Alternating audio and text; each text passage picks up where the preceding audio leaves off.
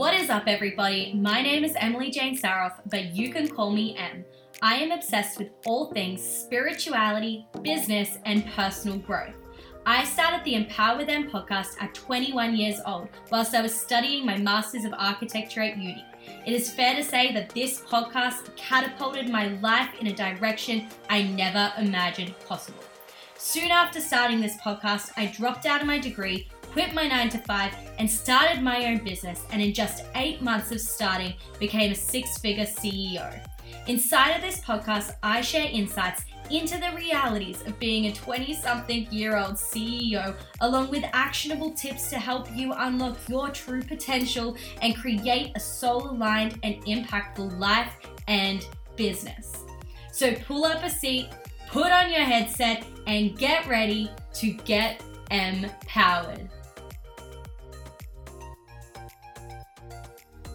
Before we dive into today's episode, I have a quick message for you. If you're an entrepreneur or aspiring entrepreneur who is wanting to build a business in the online space that is in total alignment with your spirituality, physicality, energetics, and financial goals, then I want to connect with you. If you head to the episode description of this podcast and click the Work With Me form, you can schedule a complimentary call with myself to have a chat and start mapping out your next steps to create the business and lifestyle of your dreams.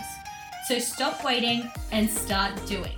Let's get to know each other and start turning your dreams into your reality business.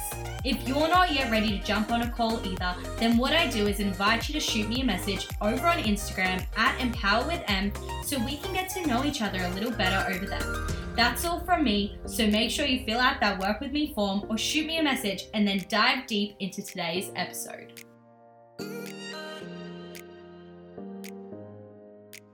In this episode, we are going to talk about the topic of money mindset and specifically we're going to talk about money mindset in relation to how holding on to money to feel a sense of security or safety is actually limiting you. So, the reason why I want to talk about this on the podcast is because one of the most common objections that you will hear on a sales call is connected to finances. However, a lot of the time when this objection is brought up, it's not actually impossible for your prospects to move forward and invest in themselves. It's simply a really uncomfortable thing for them to do because of their money mindset. So, in this episode, I really want to speak to this objection and explore the money mindset around holding onto money to feel a sense of security or safety, as by doing so, you might actually be limiting yourself from experiencing the security and safety that comes from creating a financially abundant business. So, I can speak to this point today from two different perspectives, which adds extra value to this episode. And the first perspective is being someone who has allowed this objection to hold them back from investing in the past. And the second perspective is being that of a coach who is trying to sell to someone with this objection. So maybe you can resonate with both perspectives today, or maybe you can resonate more, more with one. But I really want to tap into both so that we could be covering both of these grounds. Now, I find myself facing this objection head on right now within my own money mindset as I'm really starting to look towards making my next big investment, as well as traveling and so on. Now, society tells us that we need to have savings in order to feel safe. And this is something that my own father and mother as well, um, my father, who I currently live with, so I constantly get this reinforced from him.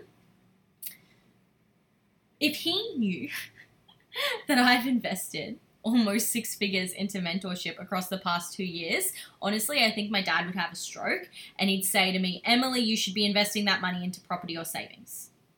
And that's because that's what his paradigms are built around, right? Like the belief that, you know, like I said, you need to be saving money in order to feel safe. And I, I do agree with him, you know, that there is an importance in investing in both property and savings. And these are two things that I'm actually working towards on my own, like at the moment, as personal goals of my own. However, I do also believe that there are certain priorities for where I will see the greatest returns on investment in the immediate future. And that priority is investing in my own personal and professional development through the form of mentors and even team members with where I'm at right now.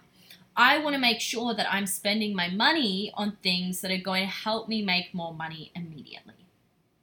Now, in saying so, even though I have invested almost six figures into mentorship and fully understand the importance of continuing to do so, I still feel that these financial hesitations come up every single time that I go to invest, right? And that's because of those core beliefs that, you know, I've, I've been programmed to believe.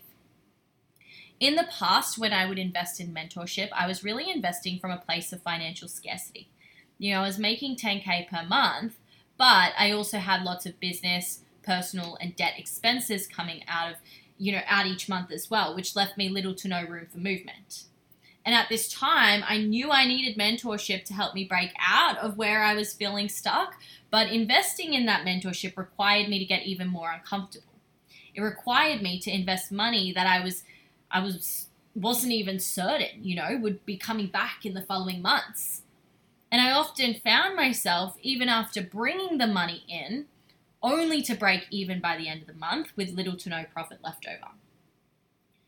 But I still chose to put myself through that discomfort financially, you know, to make the investment into myself because I knew it was what I ultimately needed in order to grow. Now, as I explore the desire to make my next big mentorship investment, I'm really investing from a different place, right? I'm no longer breaking even with 10K cash months and instead in overflow of 20K cash months. And this means that in the past few months, I've been able to really build up a savings account for myself, which has become a source of financial security and safety for me, I'll say. So now, as I consider my next investment, even though I know I have the funds available, my scarcity mindset is keeping me safe. The fear of not wanting to go back to a place of financial hardship is ultimately holding me back from investing forward.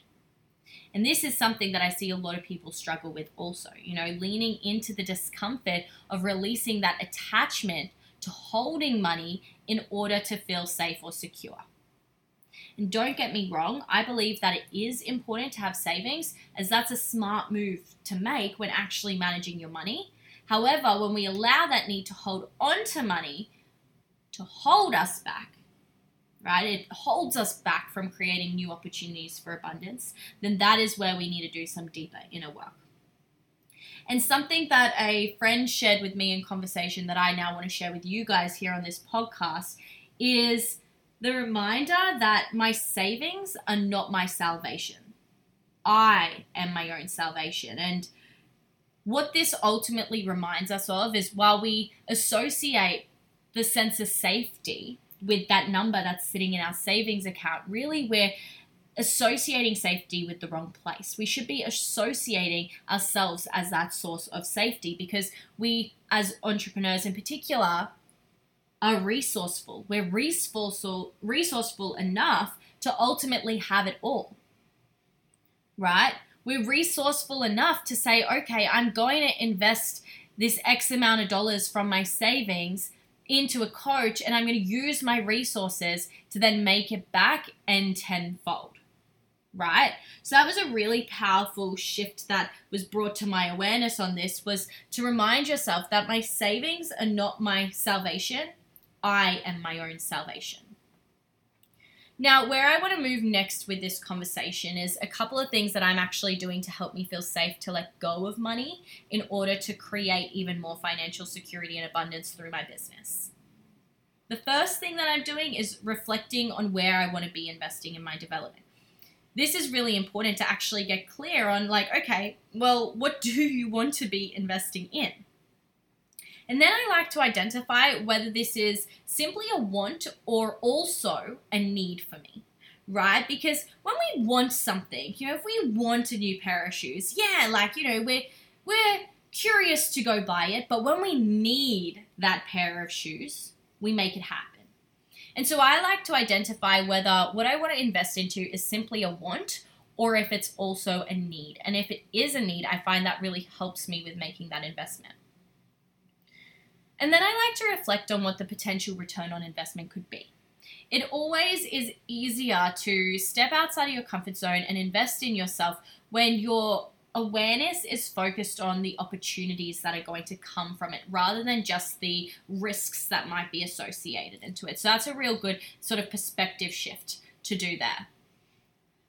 And then I like to sort of look at the other side. You know, we look at the potential return on investment, but I also want to like look at what are the fears that are coming up for me around the idea of investing. So looking more into like what is holding me back? What am I scared of? And when we've identified what those fears are that are coming up, it's important to then validate if there is any truth in the fear. And if there is truth based off past experiences, then it's about looking at how can I use that experience to create a new outcome this time round. Right? A lot of us have had experiences where maybe we've invested in the past and it didn't go quite right, but that shouldn't hold you back from investing again. It's like you have a relationship with someone, it doesn't work out. You don't rule out relationships for the rest of your life. Instead, you have a look at, okay, what didn't work within that relationship? And now knowing that, how can I help myself align with a relationship that's going to be right for me? And so you do the same when it comes to investing. Just because you've had a negative experience investing in the past instead of allowing that to hold you back, take a look at that experience that you had and actually see what lessons you gained from that that will help you um, with guiding your next investment. So, when you've done that sort of reflecting, then I like to also take a deep dive into my finances to actually see if the investment is possible or if it's you know, if it's impossible or if it's uncomfortable for me at this time. And there is a difference, right, between an investment being impossible and an investment being uncomfortable. Now, if it's impossible, you then need to start to put a plan in place of like, okay, well, if this is impossible for me to do, um, how can I build towards this? How can I work towards this? But if it's just uncomfortable, then I challenge you to lean into that discomfort and explore it further and like really ask yourself, what is uncomfortable to, to me about this step that I potentially am going to be taking, and how can I embrace that discomfort um, to serve my highest good. And so when we are starting to move forward and like really take that action on making the investments, it's also important to gain all the relevant information that you really need about the investment itself. So this is about identifying, you know, like what is the actual, um, what are you actually going to receive? For that investment? What does that look like physically? What are the goals you're going to work towards? How are you going to work towards those goals? You know, do you have the time? Like, how much time do you need to invest into this as well? Really gaining all that relevant information so then you can make an informed and grounded decision on how to move forward and then putting an action plan in place to actually do so. So that's just a couple of pointers or a couple of steps that I'm really taking to allow myself to feel safe, to let go of money, and to create more opportunities for myself financially. And what I want you to remember is that there will always be a level of discomfort involved in making investments. However, that discomfort is a sign of you expanding your comfort zone. Your mind will always try to bring you back and keep you safe. And so, in that moment, you need to honestly ask yourself is staying comfortable going to get you where you want to be? And often, the answer is no.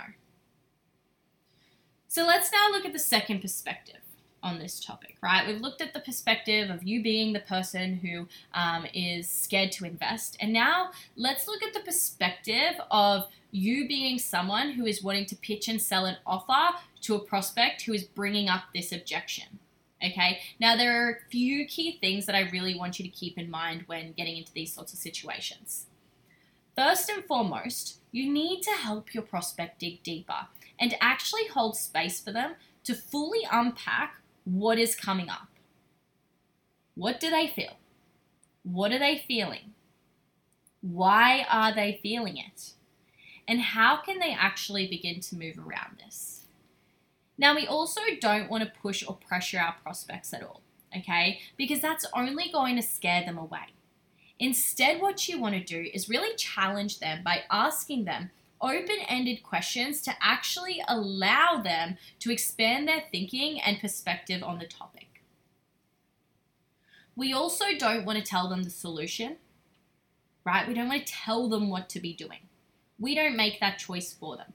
Instead, we want to support them in self directing to find the solution that will be right for them.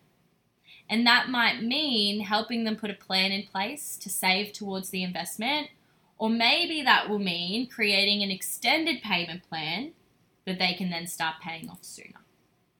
Right? We want to help them find their own empowered solution rather than telling them what to do.